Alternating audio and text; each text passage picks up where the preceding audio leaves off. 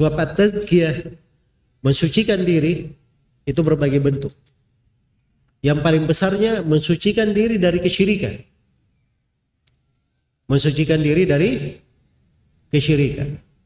Menghiasinya dengan tauhid. Kemudian ibadah hanya kepada Allah Subhanahu wa taala. Tazkiyah iya. Itu artinya dia selalu mendidik dirinya di atas ketaatan dan dia tinggalkan hal-hal yang dilarang. Tazkiyah itu artinya dia meninggalkan maksiat-maksiat.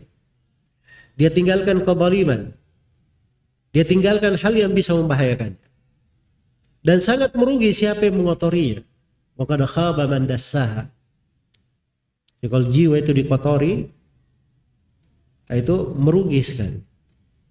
Karena itu dosa-dosa dan maksiat itu, naudzubillah, pengaruhnya besar sekali dalam kehidupan. Iya.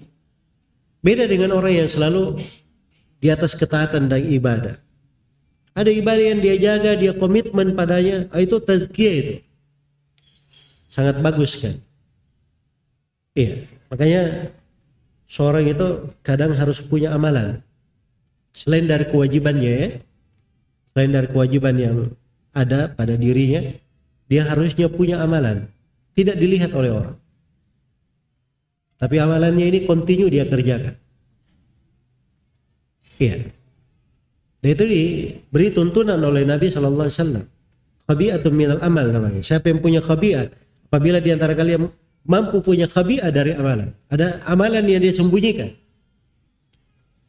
Amalan yang dia sembunyikan. Dia simpan, tapi dia kontinu mengerjakannya.